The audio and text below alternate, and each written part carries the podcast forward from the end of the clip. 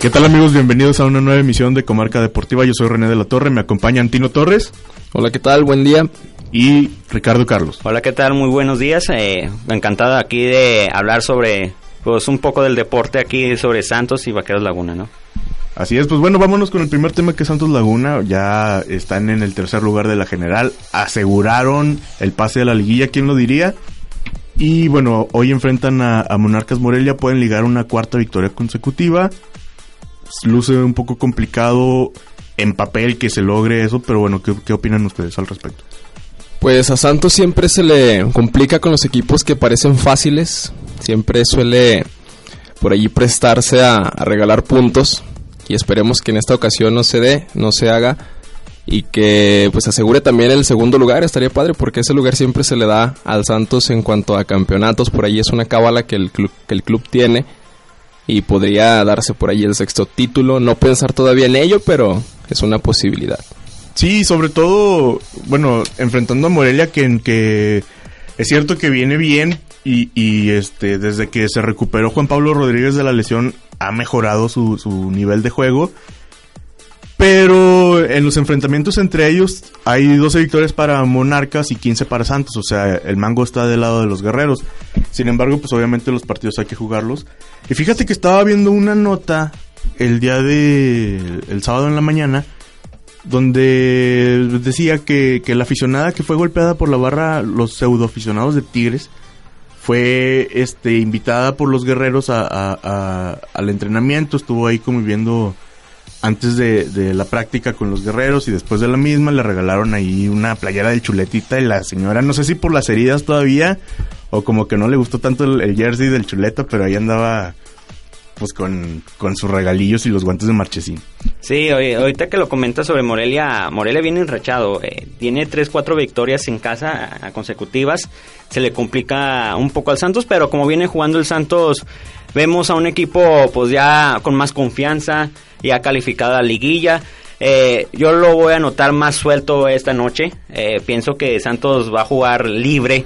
Y más que todo que ya Luis Ubeldía comentó en la rueda de prensa de antier jueves que le va a dar oportunidad a los juveniles. ¿sí? Es buena oportunidad eh, para los juveniles, en específico Ronaldo Cisneros, que le inyecte pues esa, esa fuerza que tiene, ese hambre de triunfo a los demás, a los demás integrantes del equipo. Esperemos que Santos pues pueda sacar un resultado positivo ya en el Estadio Morelos. Eh, todavía tiene grandes posibilidades de, finalizar el torneo regular en el segundo lugar, desbancando al América. Ahorita el América pues viene de fiesta eh, por su triunfo en la liga de CONCACAF. ¿Crees que, que tengan como un relajamiento en la liga por ese bicampeonato? Posiblemente, posiblemente, no estoy diciendo, no lo estoy asegurando. Eh, ahorita también él es uno de los equipos ya calificados a la liguilla. Eh, veremos a un gran juego. Ellos se enfrentan este, esta tarde frente a Monterrey en el Estadio Azteca. Es un partido muy entretenido. Ahí, después de, eh, de ese partido, pues viene el de Santos a las ocho y media. Entonces Santos ya va a saber el resultado de las Águilas. Si es que pierden o saca un empate Monterrey en el Azteca. Eh, puede Santos eh, tener mucho más confianza y ir a ganar frente a los Monarcas Morelia. Pero eso que comentas de sobre el día que le piensa dar juego a los juveniles no le afectará el ritmo el ritmo a Santos, porque me acuerdo que el torneo pasado, bueno, antepasado, cuando quedan campeones en el Clausura 2015, se queda campeón pero por cómo cerró. Sí. Entonces, quizás sea algo que también le pueda afectar al club el darle oportunidad a los juveniles. Mira, eh, vi a Ronaldo Cisneros ahora eh, que le dio oportunidad frente al partido frente a Toluca. Eh, ven, aquel partido que le dio pues minutos a este chavo que viene sobresaliendo en los juveniles, cuatro o cinco torneos siendo el campeón goleador. Entonces vi a un Ronaldo Cisneros lleno de, confianza, de fuerza, y veo que sí le puede inyectar algo a, Santos, ¿no? Y le puede ayudar. Digo, ya calificado Santos a la liguilla, pues es el panorama se abre, ¿no? Para que le des un poco de oportunidad a los juveniles que vienen sobresaliendo, eh, ver eh, pues qué, qué calidad tienen, eh, si, si ya están para primera o si todavía pues lo aguantas un poco en las juveniles. Eso es muy importante, Ricardo y Tino, porque mucha gente ha estado pensando o ha estado pidiendo a través de redes sociales, en Twitter, en Facebook, diferentes plataformas que le den la oportunidad a Ronaldo Cisneros, porque como Chuletita no está metiendo goles desde hace dos, tres torneos, exceptuando la final, aquella donde metió cuatro. Pensé que ibas a decir dos, tres décadas. Desde, ca- desde la final, ¿no? Desde su debut en Cruz Azul. Bueno, sí. desde aquella, desde todo ese tiempo que tiene sin anotar gol y, que Giannini tampoco estaba haciendo goles ni Rentería, estaban pidiendo a Ronaldo Cisneros que lo subieran al primer equipo y que lo pusieran a jugar porque si ellos no hacen nada, pues Ronaldo ahí está y lo ha demostrado en fuerzas inferiores. Están dejando de lado que sí, está haciéndolo en fuerzas inferiores. O sea, jugar en la sub-20 o en la sub-17 no es lo mismo que estar en primera división. La exigencia no es ni la mitad de lo que es la primera división. Por ahí están pensando que el chavo va a llegar a ser solución y no, no es cierto. O sea, es un buen prospecto, prospecto, pero hasta ahí el chavo tiene que demostrar, tiene que ganar experiencia. O sea, no es la solución a corto plazo, por lo menos. No, y como comentas, es un nivel muy diferente de la sub-20, donde hasta Javier Orozco metió gol hace una semana, si no me equivoco. No, O sea, espérate, ahí se demuestra Acaba de el- meter gol el miércoles. ahí se demuestra el contra Los Bravos Los de Bravos de, Juárez. de Ciudad Juárez. Tuvieron ahí un combinado de, de los que no tienen tanta actividad con el primer equipo y algunos de la sub-20 jugaron contra los Bravos de Juárez. Ganaron los Bravos de Juárez, pero el Chuletita anotó. No, pues ahí sacó la casta por el que le tiras y ahí está metiendo No, no, goles. no le tiro, no. Ahora, con todo respeto para Javier Rosco, yo creo ya es hora de que, eh, pues, se habló o se está hablando de que posiblemente pa- eh, emigre a- al nuevo equipo Tampico Madero. A la Jaiba Brava. La Jaiba Brava. Entonces, buena oportunidad para que nuevamente empiece, pues, como desde cero, ¿no? Eh, de ya ir paso a paso. Porque, eh, pues, como lo vemos todos, eh, Javier es Chuleta Orozco ahora sí que está en una pobreza ofensiva dramática. Eh, ya todos los aficionados de Santo Laguna lo están corriendo. Entonces es una buena oportunidad para que vaya a probar ahí en la primera división A, en el ascenso. Y vea, pues qué tan viable es para allá, para, para allá el equipo grande, para la primera división. O Eh, sea, espérate, estás... Ay, caray, es que... Pues más mal que bien el Chuleta Orozco ya tiene una trayectoria, no sé si probada en primera división, pero la tiene. Y, y regresarlo al ascenso... En primera, pues sería un golpe anímico muy fuerte, me imagino, para Javier Orozco. O sea, porque estás como yendo de secundaria a primaria nuevo. primaria. Es como ir a la universidad y no, ¿sabes qué? Regrésate a preescolar porque no sabes escribir. Ándale. Algo Sí, así. Sí, sí, sí. Sí, sí. Pues regrésate a prepa. Entonces, pues sí le puede servir, pero también su carrera se puede perder porque hay muchos jugadores que están en primera división. El caso de Villaluz y, y de repente ya estás otra vez en el ascenso y, y ahí te pierdes. Eso le puede pasar a Javier Orozco. Esperemos que no. Esperemos que mejore. Pero, pues es un hecho que puede pasar. No, y también pues la edad. ¿Qué edad tiene? 28, 28. 28 años. Y regresar a la liga de ascenso pues es algo... Un golpe anímico muy grande como mencionas. Sí, está duro. Algunos de los desaparecidos también por allí. Nombres que siempre le metía gol al Santos. El Chango Moreno. Que ahorita está también en el ascenso. Sí, sí, sí, sí. Pero él pues sí probó y comprobó aquí en, en la primera división que de El lo que era capaz. El Venado Ben- Medina. El Venado Medina ahorita está en la Liga de Ascenso. Ahorita no recuerdo con quién equipo. Pero con esas épocas de gloria con la Chivas Real de Guadalajara, verlo en el ascenso, en el Rodríguez, o sea, retres- retroceder. Estuvo en Boca Juniors, llegó a Santos Laguna, no la hizo y se fue a los descendidos Leones Negros. Con Rafael Figueroa. Con Rafa Figueroa. Bueno, pero Rafita ya tiene sus 33 años Sí, y sí, tiene sí. una carrera también comprobada aquí en Santos. Además que pues sí fue titular en su tiempo, campeón. Y ahorita pues ahí está en la semifinal. Partido de vuelta mañana. Leones Negros contra Juárez. Sí. Traen eh, un buen proyecto también en Leones Negros para regresar al ascenso, ¿eh? Sí, se ve un Y- equipo muy y- sólido, muy fuerte. Y Juárez, pues ya tiene medio boleto y le falta completar la, la obra. Ojalá. A mí me gustaría ver a Juárez en primera división porque es un equipo. Sería un equipo que se uniría a la división del norte del fútbol. Aparte que hay como cierta Rivalidad. Lo noté sí. cuando, cuando estuvo Indios, había cierta rivalidad entre los de Juárez y los de Torreón. Y no queremos inventar un clásico para todos los aficionados de Monterrey. No, no, No es lo queremos clásico. inventar. Lo que pasa es que hay mucho lagunero ahí en Juárez. Sí, muchísimo. Y eso también, pues... O sea, los clásicos se forman a partir de, de factores sociales. O sea, puede ser que sean dos equipos de la misma ciudad. Uno representa a los pobres y otro representa al sector es rico, o no sé, cosas así, o sea, y, y, y, también, eh, perdón, también influyen otro tipo de cosas como, por ejemplo, regiones que están muy cercas una de otra y, compiten en, en, cuestiones comerciales y eso se refleja también en, la afición. Obviamente no quiere decir que vayan a reflejar, a, arreglar todas sus diferencias a, puñetazos como los Tigres, pero pues sí son cosas que pasan. Y hablando de ese conflicto, de esa disputa, ¿qué pasó con los aficionados que estaban por ahí en el Cerezo? Oye, iban a tener ayer la segunda audiencia. Eh, ya son juicios orales, hay que recordarlo. Al Cerezo.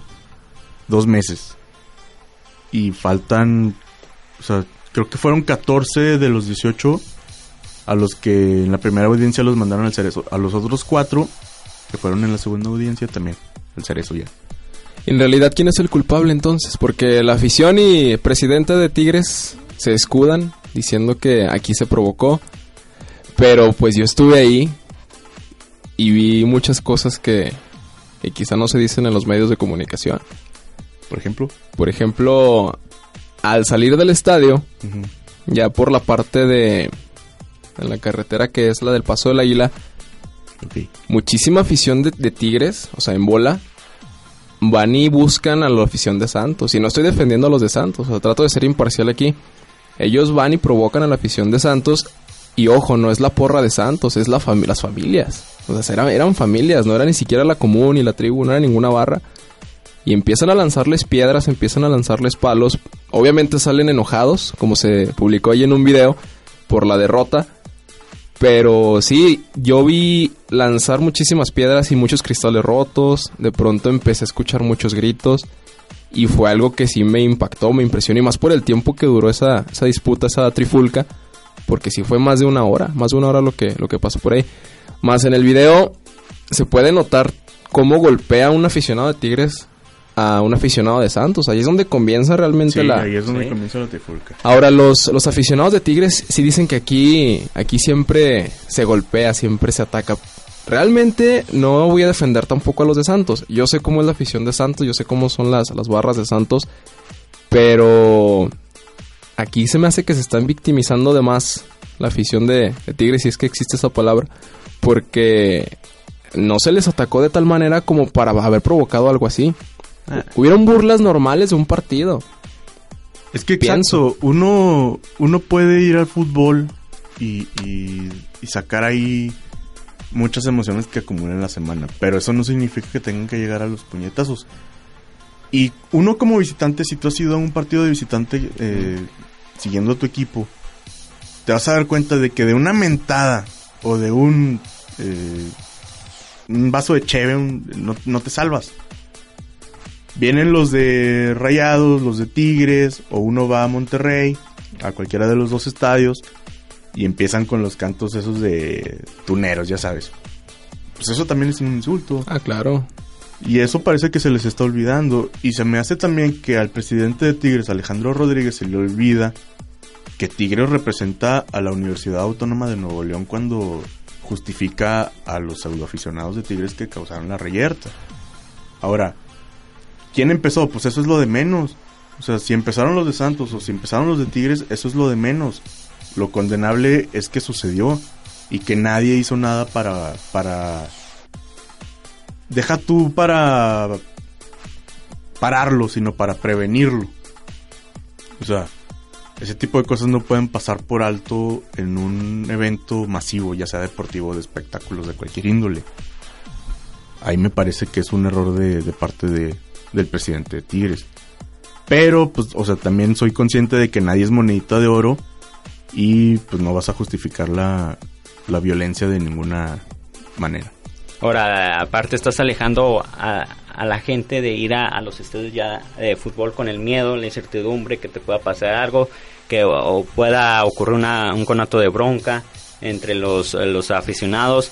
Ahora las barras de Argentina, de otros eh, países ya pues que dijeron que esos son los tipos de barras, los que se dicen los libres y locos de acá de, Tigres, porque aunque te puede pegar un hombre que lleva consigo a un, a un niño abrazado, que ellos, pues en su versión dijeron eso, que primeramente él fue el que les buscó, pero no puede responderle eh, con un golpe siendo que tiene un menor en brazos, ¿sí? Entonces eso, eh, las barras eh, famosas ya de Argentina, el fútbol, mencionaron que eso no se le puede llamar afición ni barras.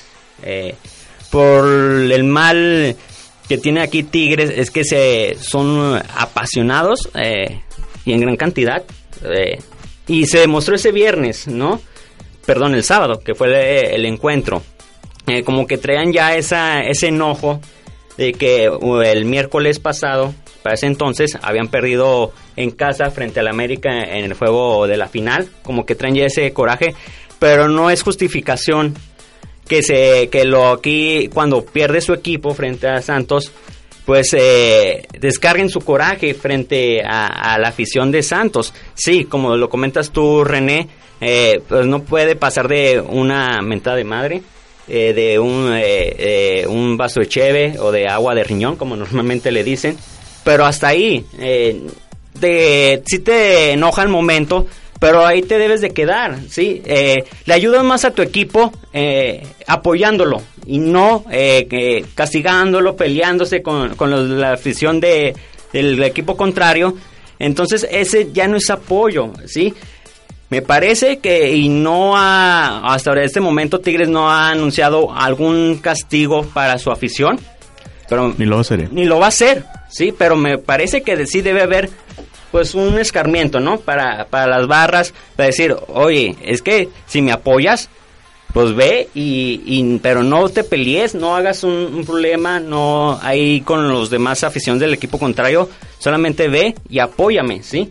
Hasta Tigres a veces eh, pues contrata aviones privados para su afición, o sea, hasta en ese eh, momento, ese hasta esa extremidad llega Tigres para traer a su afición a un cancha ajena, entonces pues le pagan de mala manera, ¿sí? Sus barras. Entonces sí debe haber un escarmiento de Tigres para su afición. Pero fíjate que también destacar el lado positivo. Eh, vi muchas familias de Tigres también que obviamente pues ellos no tienen nada que ver. O sea, allí realmente estamos hablando de, de la pura barra, nada más. Sí. Porque sí, en la zona en la que estuve el partido eh, anterior, pues había familias, había niños, había señoritas, iban acompañar a sus papás, también muchachos, adolescentes, que igual saben y se conoce que siempre hay una cierta rivalidad entre los equipos, entre ambas aficiones. Y se salieron antes de que terminara el partido. O sea, 5 o 10 minutos antes se estaban yendo del estadio, estaban abandonando por ahí el inmueble. Porque se conoce y se sabe que, hay ese tipo de eventos. He estado en partidos de, de Santos contra Tigres en el volcán y también me ha tocado lo que comentas. O sea, sí me han tocado que mentadas de madre, insultos, vasos de, de por ahí. Pero hasta ahí, porque también la afición espera, espera ver cómo respondes. Espera ver qué es lo que haces. Si obviamente tú respondes esa mini agresión, por así decirlo, pues se prende más el asunto. En este caso he ido en ambientes familiares y lo que hago es abandonar el estadio rápido. Sí, lo que... Lo que hacen esas personas que te comen. Lo, la llevan consigo las personas inocentes, como tú dices, porque se vio en un video también que eh, se publicó que están platicando de buena manera, o así se, se da a ver, eh, un aficionado de Tigres con uno de Santos, ¿sí? Y llega a uno de la barra y agrede a uno de Santos, le da un puñetazo, ¿sí? Entonces, eh, pues también las personas inocentes llevan eh, eh, este esta culpa, ¿no? Eh, ellos pues, que ni de verla ni temerla, ándale, sí, de que llevan a sus hijos, que ellos van pues con toda la actitud de ir a ver a su equipo, apoyarlo, pero hasta ahí, no de responder a, a una conducta violenta, ¿no? Bueno, y cambiando drásticamente de tema, Ricardo, ¿qué pasa con los Vaqueros Laguna? No, pues andamos ahora sí que tristezones. Eh, Vaqueros Laguna, pues fue la gota que derramó el vaso ayer eh, por la noche frente a los Diablos Rojos del México en el primer compromiso de la serie. Una ventaja de Vaqueros Laguna, pues considerable, ¿no? Cuando iban ocho carreras a una, con cuadrangulares de Ricky Álvarez, de Brian Hernández. Pues eh, ahora sí que se hacía, o sea, eh, aumentaba la esperanza para que Vaqueros dejara esa mala racha. Pero sabiendo cómo son los Diablos Rojos del México, que le tienes que, ahora sí que meter hasta de 10, 15 carreras mínimo de diferencia, pues para que no te alcancen. Y ahí sucedió de que iban 8 a 1, pues Diablos ya característicos que regresaron en la pizarra. Y la gota que derramó el vaso fue el robo de home de Leo Eras en el octavo episodio. Anteriormente a esto, eh, Estrada se le cayó ahí un fly que pues pudo hacer, marcar el rumbo del partido, pudo pues eh, continuar el partido empatado. Sin embargo, ese error dio entrada para que viniera pues el robo de, de Eras a home. Y, la peor manera que fue ante un pitcher derecho, que en este caso era Deontay Hit, este estadounidense. Eh, ahí se vio o se notó lo que es Vaqueros actualmente. Eh, vemos que aquí perdieron las series frente a, a Yucatán y a Tigres por limpia. Después, entre semana, fueron a la frontera y perdieron la serie ante los Toros de Tijuana. Nada más sacaron un compromiso que fue el jueves por pizarra de 2 a, 0. Ayer nuevamente perdieron y de qué manera, de mala manera. Así que hablamos también de un inicio pues que prometedor que cuando se ligó victorias ante Ciudad del Carmen y Campeche, pues ahora sí decían los aficionados, ahora sí vamos en buen camino, sin embargo, pues lamentablemente ya es lo normal de Vaqueros que ha pasado, que viene en alza y después ahora sí que cae en caída libre eh, vemos también la falta de, ofensiva, de carreras de vaqueros. Un Francisco Méndez que no ha producido. Un Diego Madero tampoco.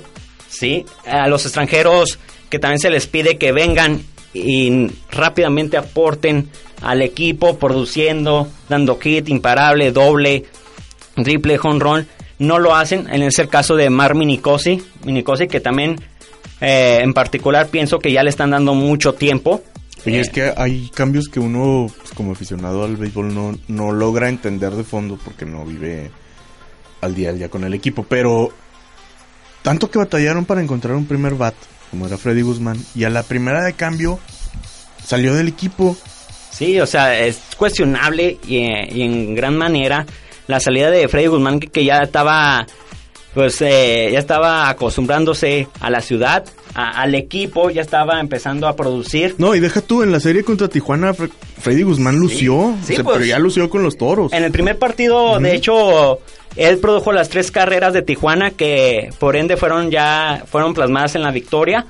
Eh, se estaba, pues sí, de gran manera monitoreo eh, las redes sociales de vaqueros, los medios de los demás medios de comunicación y sí la gente está pues muy enojada eh, primeramente por, por, ese, por ese lado, por, por la baja de Freddy Guzmán, que ya estaba agarrando su nivel a Vaqueros y que Vaqueros, eh, que no había tenido un primer bat natural como fue Freddy Guzmán, y vino el cambio, ¿sí? Vino el cambio de eh, este que no entiendo por qué también, si ayer se vio buena, de buena manera Walter Silva, ¿sí? Pero si no está fallando el picheo, ¿para qué le mueves? ¿sí? si el problema no era el picheo, era el bateo. Exactamente. ¿Crees que haya habido una mala planeación del roster al inicio de la temporada o previo al inicio de la temporada?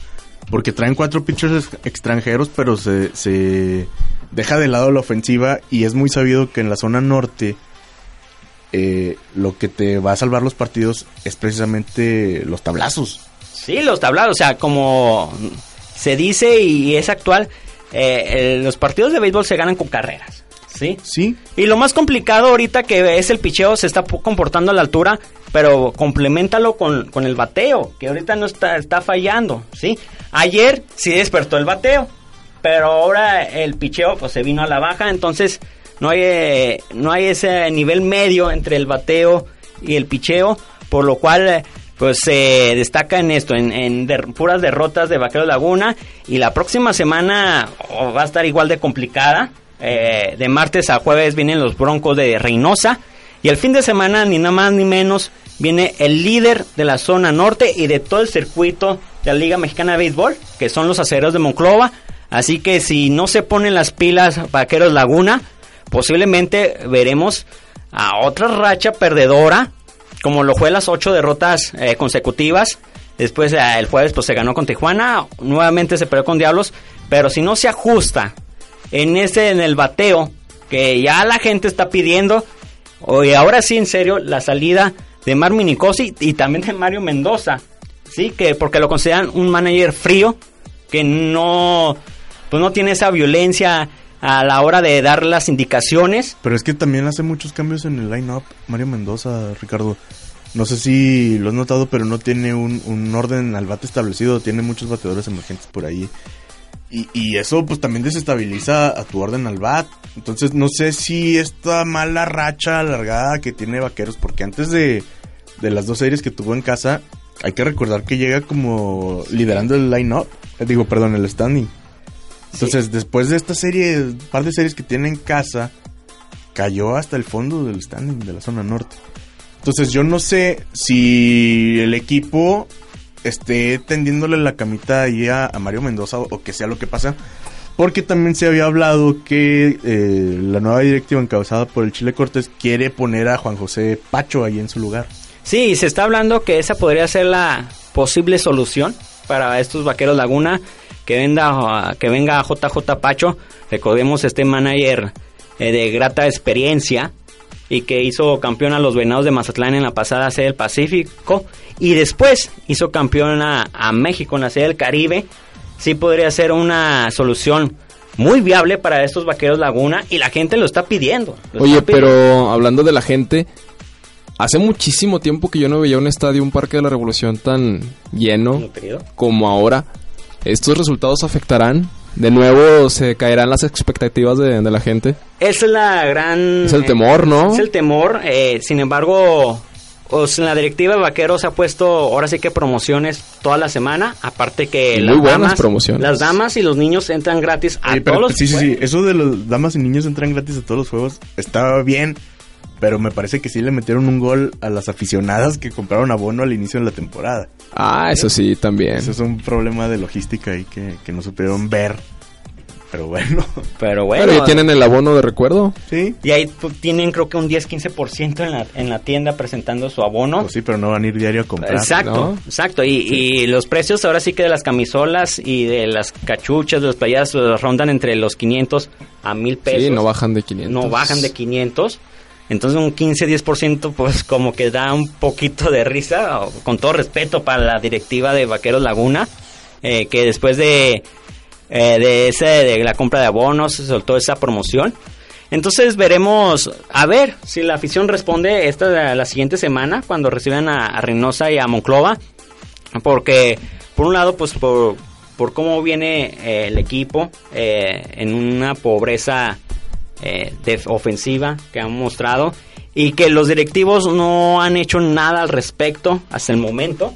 Esperemos que sí ya vengan las decisiones eh, principales y que Vaqueros pues vuelva a la senda de la victoria, a enracharse como lo fue ante Ciudad del Carmen y Campeche, que eso arrojó el primer lugar en el stand de la zona norte, después se vino a enfrentar con Yucatán y Tigres y se esperaba, se esperaba que pues em- el nivel de motivación pues venciera a, a sus hermanos, como son los Leones Yucatán y a Tigres, o tuvieran buenos resultados, y pues podría eh, establecerse en la cima del standing de la zona norte. No fue así, al contrario, eh, fueron barridos, algo que no se veía desde hace mucho tiempo, no, sino es que fue la primera ocasión que Vaqueros eh, dos series fuera barrido eh, consecutivas y en casa.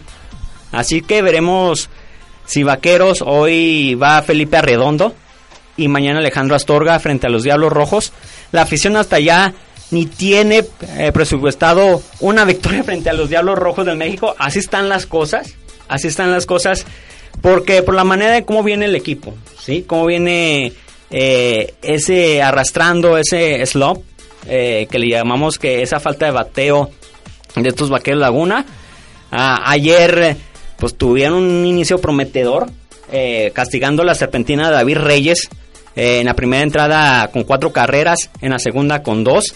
Después eh, Diablos respondió con Hanker en un cuadrangular, ahí se presentó en la, pizarra. Vaqueros aún respondió con el cuadrangular de Enrique el Wolverine, Wolverine Álvarez. Ahí se fue ocho carreras por una. Y ahí se tenía pensado. Se tenía pensado de que Vaqueros pues ya le, le alejaría esa mala racha. Sin embargo, pues vino ahora sí que el bajo rendimiento en el picheo. Lo que fue aprovech- aprovechado por los Diablos Rojos.